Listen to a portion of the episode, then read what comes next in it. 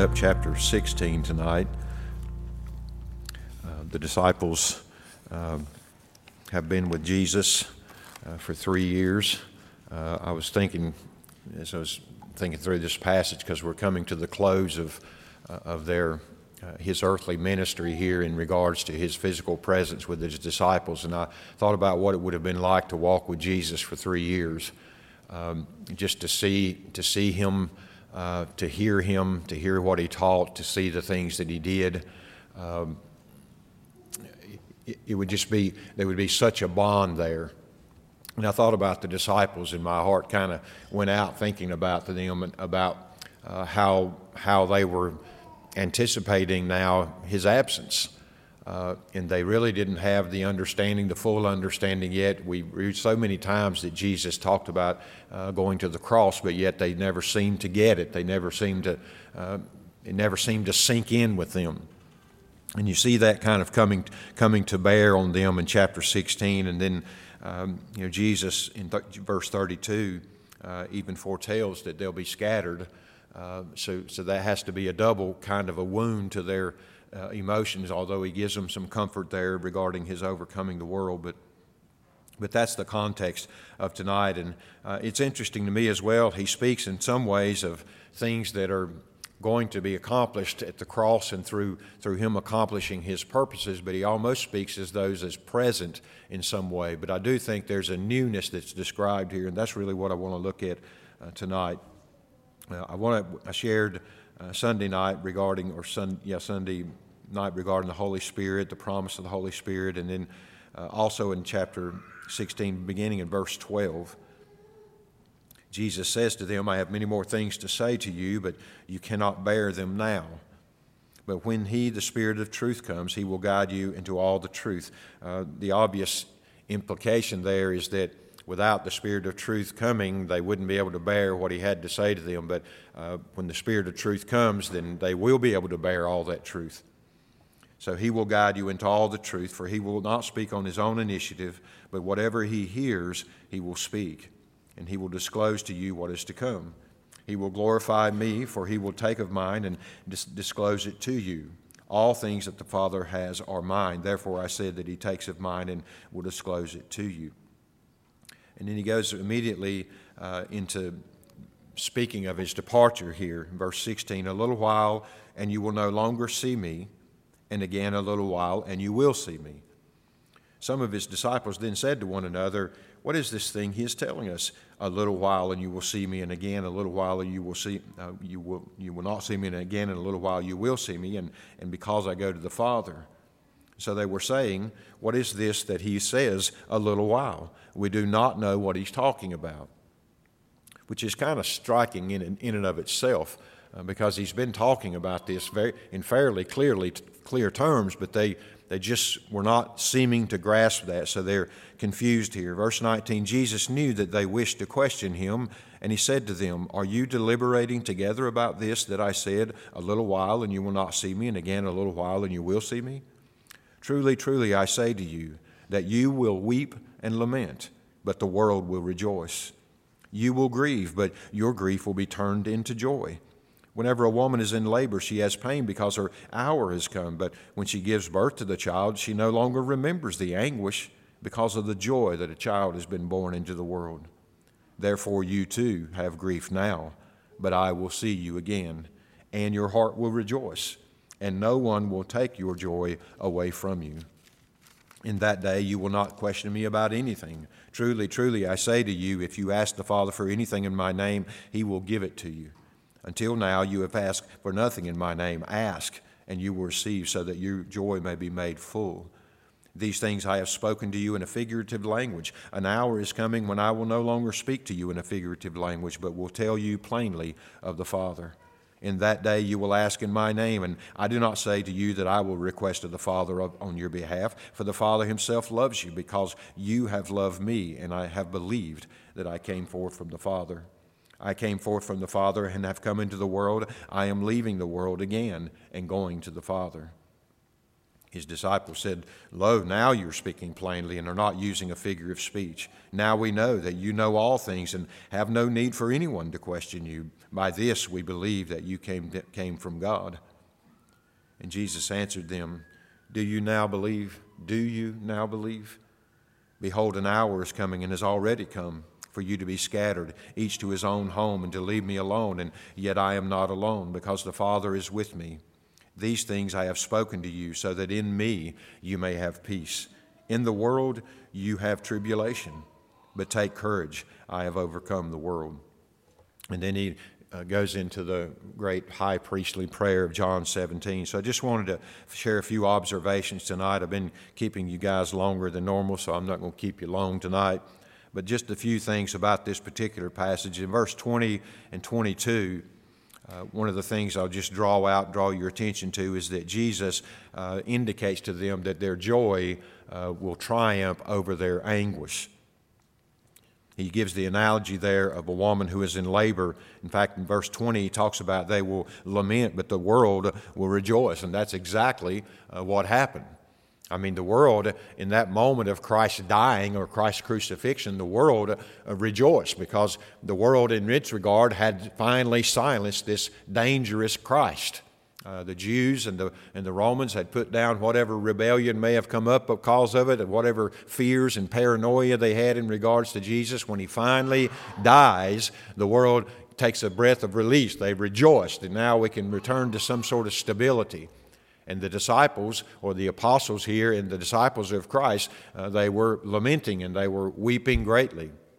In fact, I, I can only imagine uh, how heartbroken and bewildered they were in so many ways. In fact, I think that later tends to their fleeing away because uh, they still have not yet understood, not to mention it was prophesied. In, in, fact, I believe it was in providence to spare their lives at that moment so that um, they could eventually become the cornerstones in many ways of the church. But they actually were going to experience this. Jesus is foretelling that there's going to be a moment when you weep and the world is going to rejoice. You will grieve. But then he says to them, But your grief will be turned into joy. So there's going to be a complete turnaround.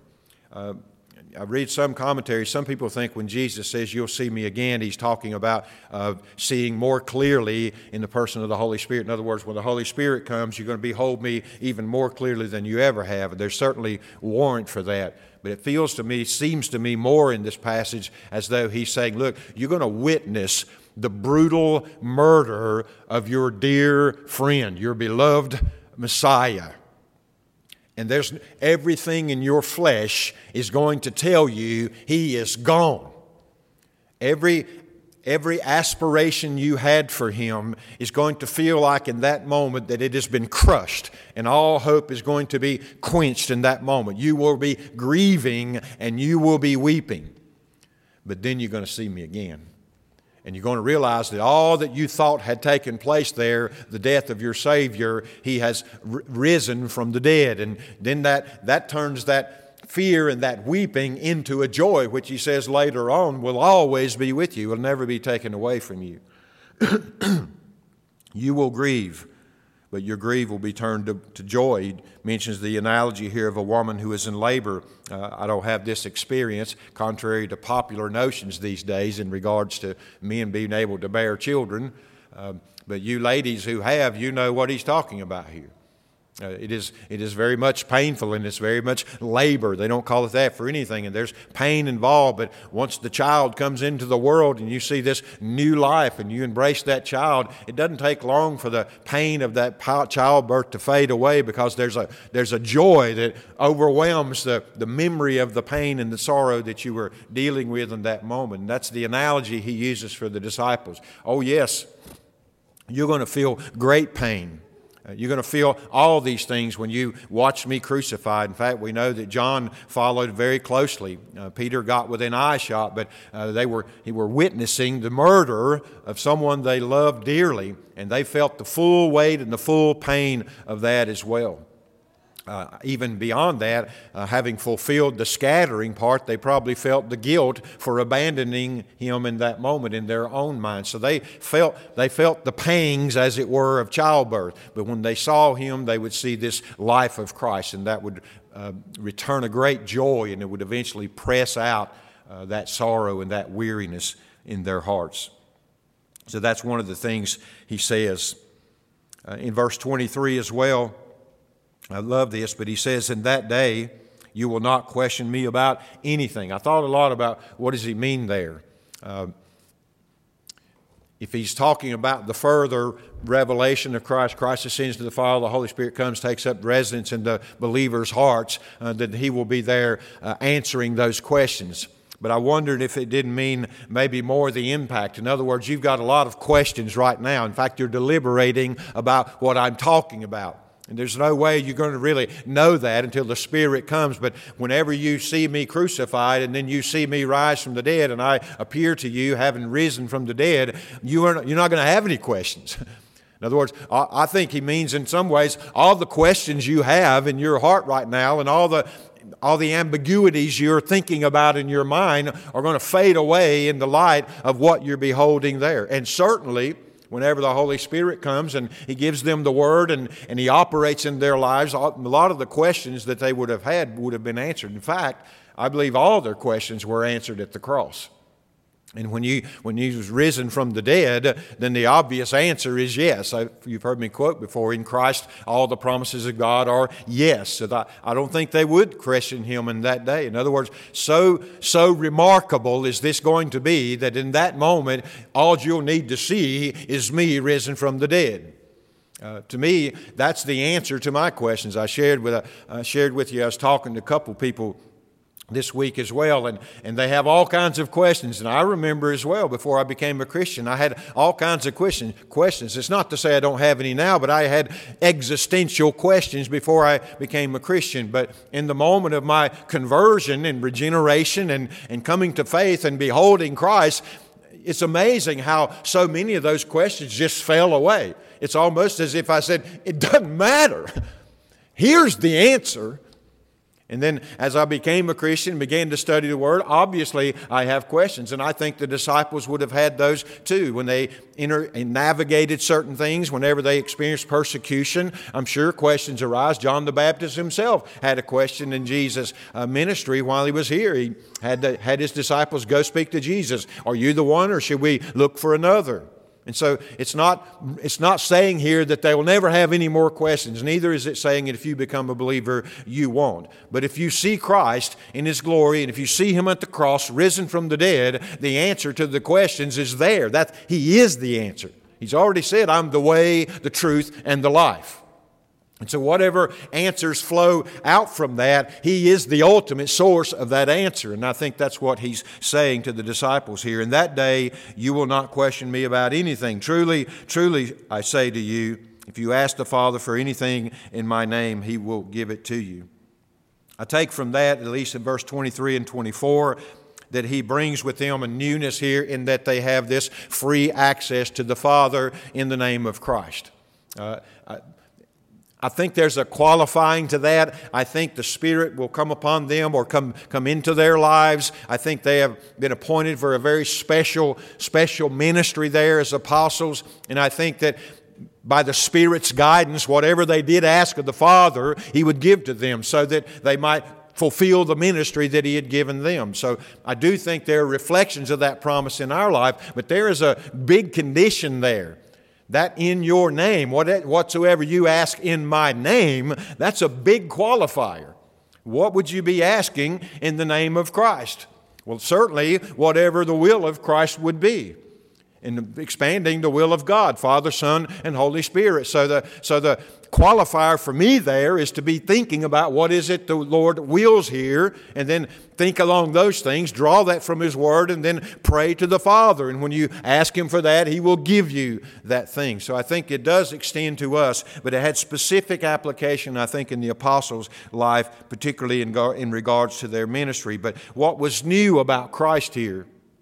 Is these, this prayer promise. Listen, I am going to be going away. And up until now, you've come to me and you've asked me these things. And I have provided you instruction, and I have provided all for your needs all these three years of our ministry. But I'm going away, and in your heart, you're probably wondering, well, who we're going to ask now? And how are we going to receive these things now in his absence? And I think that's his answer here. Ask the Father. Ask the Father in my name, and he will give it to you. He will provide all that I've been providing for you while I was with you. So we have three things already joy triumphs over their anguish. Their, quest, their questions will be answered, or they'll have no questions in the presence of Christ, and they will have free access to the Father. In verse 24, he says here, this is my words, he will answer upon the, the merit of Christ. And he says, Your joy will be made full, full. He says in verse 24, Until now you have asked for nothing in my name.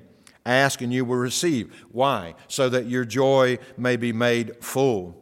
And so I, I think the, the merit, uh, the guarantee that they will get what they ask for here is by Christ's own sacrifice. In other words, as he goes to the cross, he provides for them access to the Father, free access to the Father, coming boldly before the throne. He provides, he provides that peace between God and men. And so it's essentially his merit that their prayer request is going up upon. In other words, you ask in my name, and because of the merit and the value of Christ's suffering and his resurrection, the Father will give it through the merit of Christ. He's not going to give it to you because you have some inherent quality in yourself. He's not going to give it to you because you've been very obedient this week.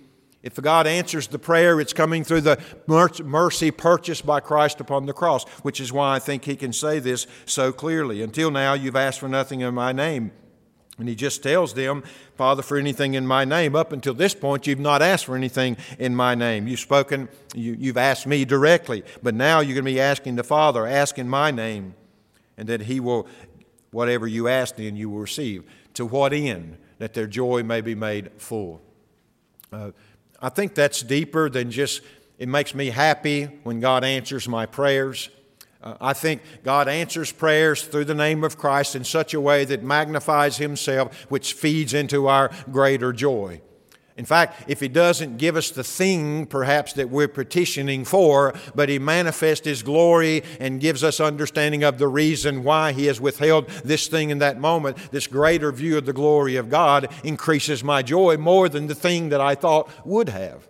In fact, I'm convinced that a lot of things that I've prayed for in life, God did not allow in my life because there was a greater joy in the waiting upon Him and the allowing of Him to do the work in my heart to provide for the happiness that I thought the thing that would give me would make me.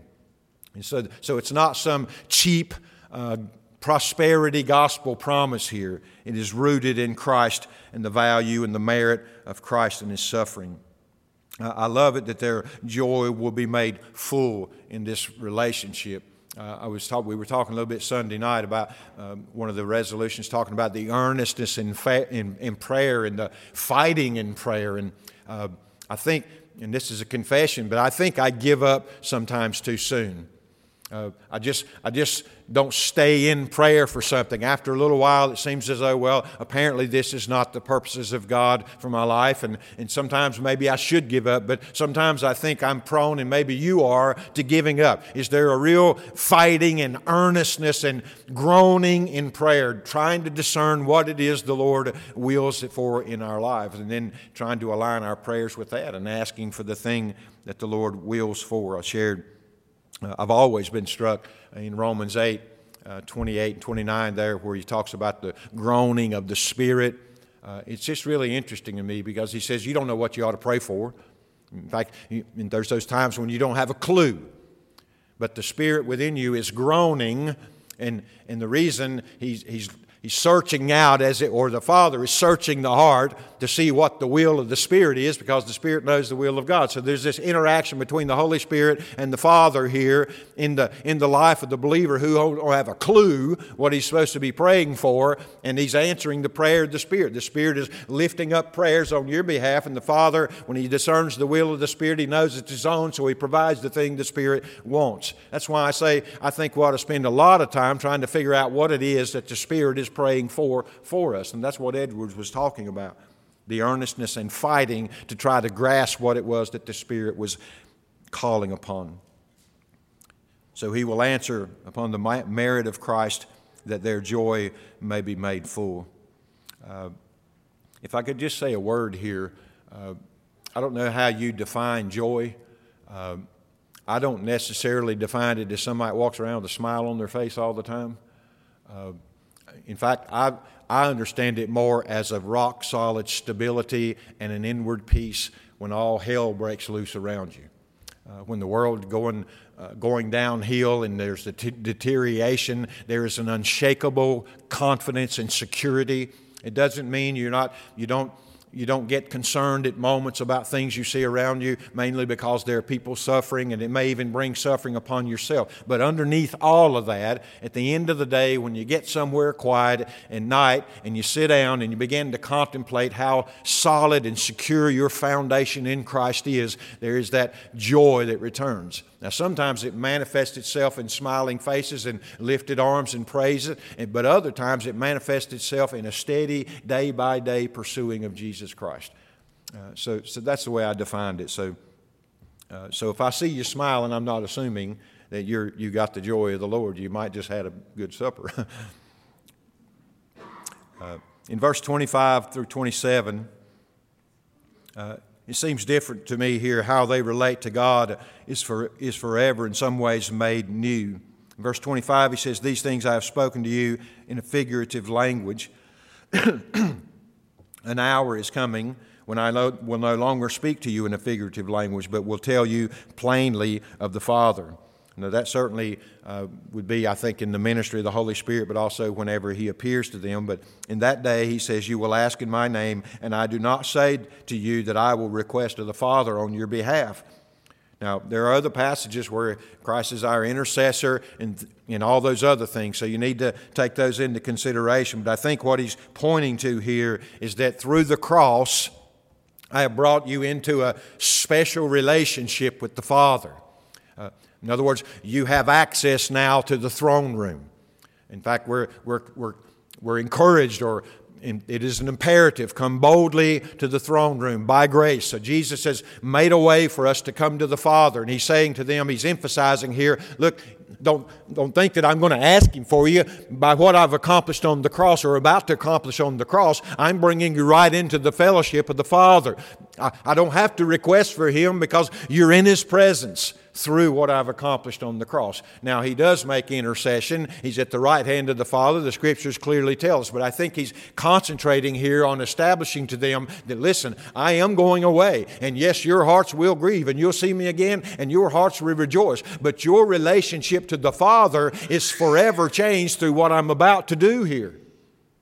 I mean, I, I am doing the mediator role, as it were, through the cross. Through the cross, I am bringing you to the Father. Uh, all condemnation has been removed, otherwise, you would be incinerated in His presence. So I'm making a way for you to come to the Father. So I think that's His emphasis there uh, in that moment. So He's relating to them a new way to the Father upon the cross. The other one here in verse 25, I think, is they would know the word clearly. Certainly, that speaks to, I think, to the ministry of the Holy Spirit, but also in Jesus' own talking with them afterwards in the, in, the, in the days that he was here before he ascended to the Father. He says, These things I've spoken to you, I have, have been speaking to you in figurative language. An hour is coming when I will no longer speak to you in figurative language, but will tell you plainly of the Father.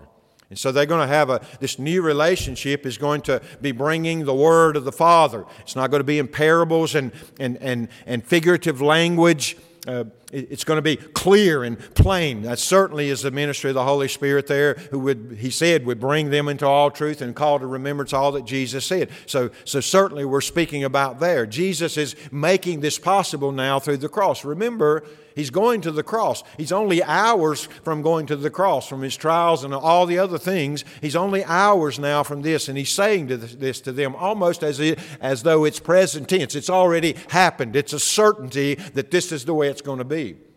Well, how does he know it's a certainty? Because he's about to do the very thing that makes it a certainty. He's about to go to the cross.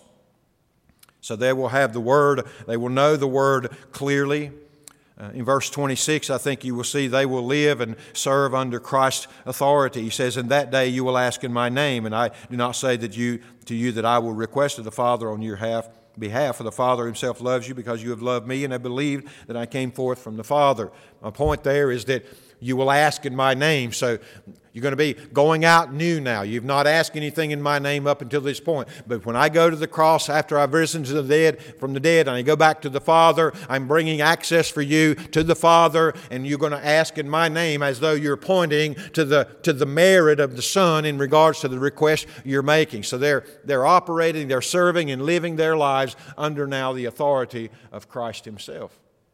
That's, a, that's, a, that's brought about by the cross. In fact, Philippians tells us, uh, having humbled himself unto death, even the death of the cross, that God hath highly exalted him and given him a name which is above every name and so, so that's essentially what you see worked out here. Jesus is saying to them as well I'm going to the cross, and after I come back from the dead and rise from the dead, see you again, go to the Father, the Holy Spirit comes, takes up residence in you. From that day forward, you will live and you will serve under the authority of all that I have purchased there at the cross.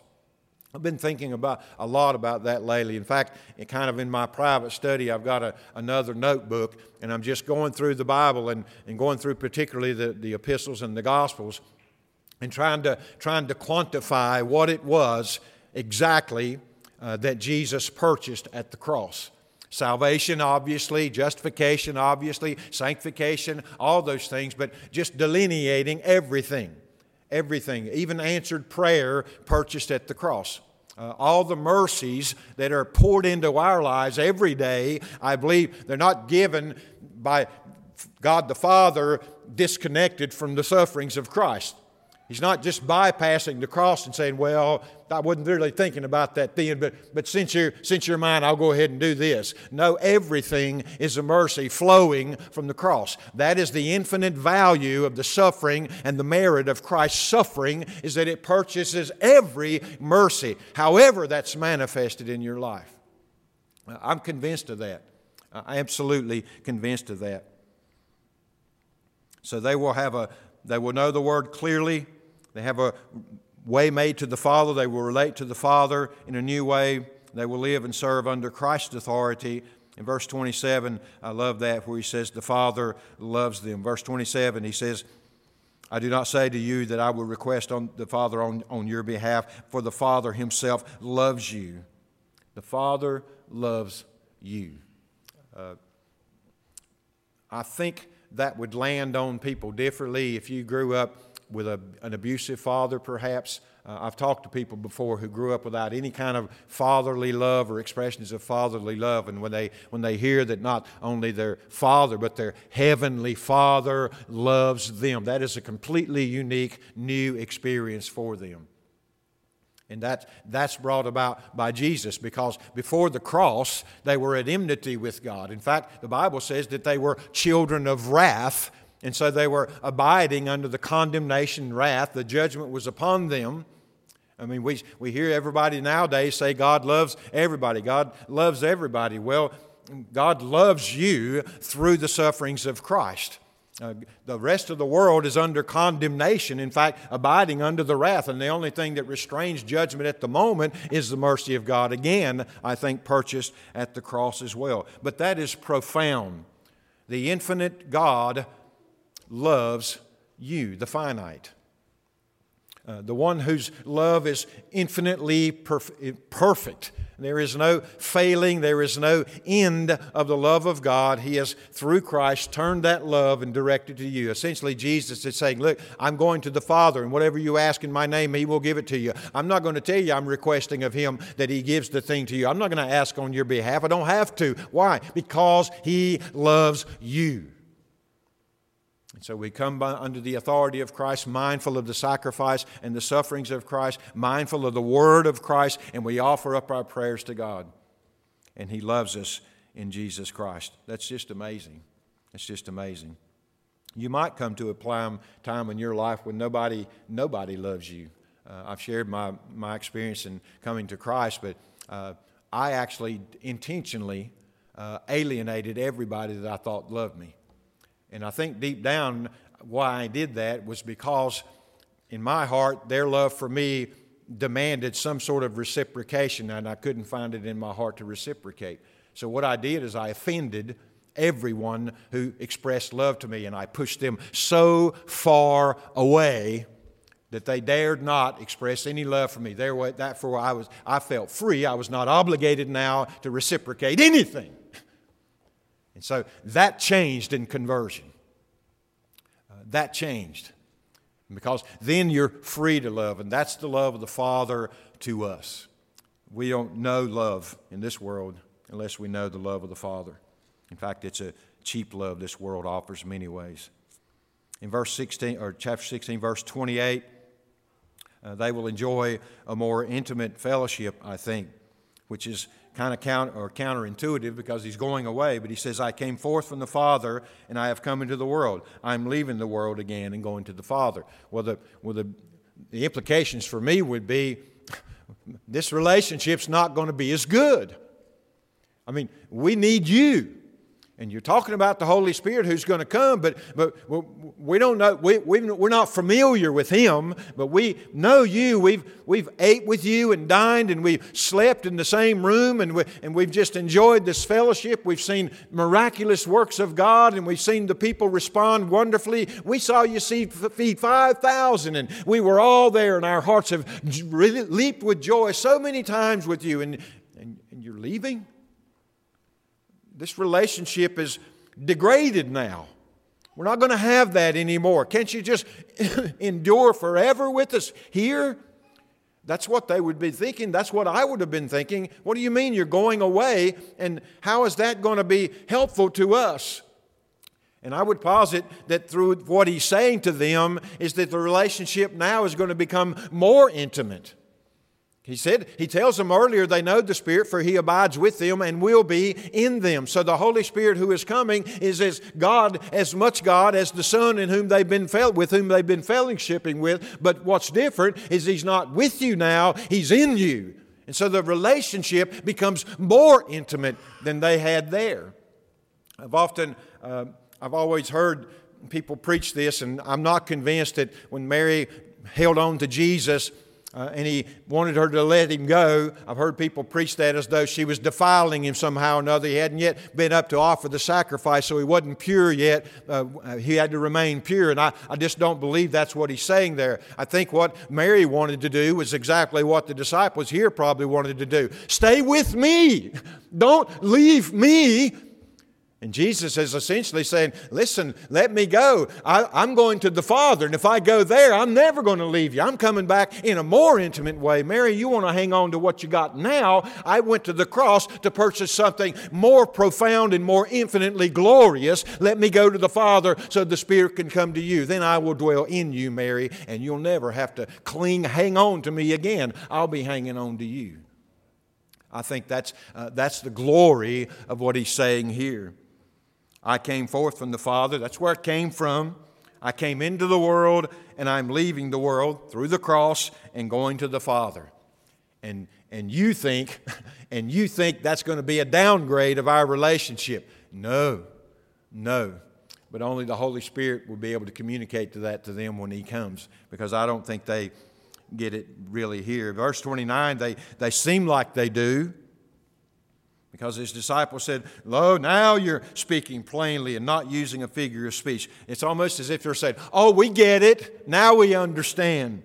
Now we know that you know all things and have no need for anyone to question you. You're, you're right. You did get that right. And, this we, and by this, we believe that you came from God.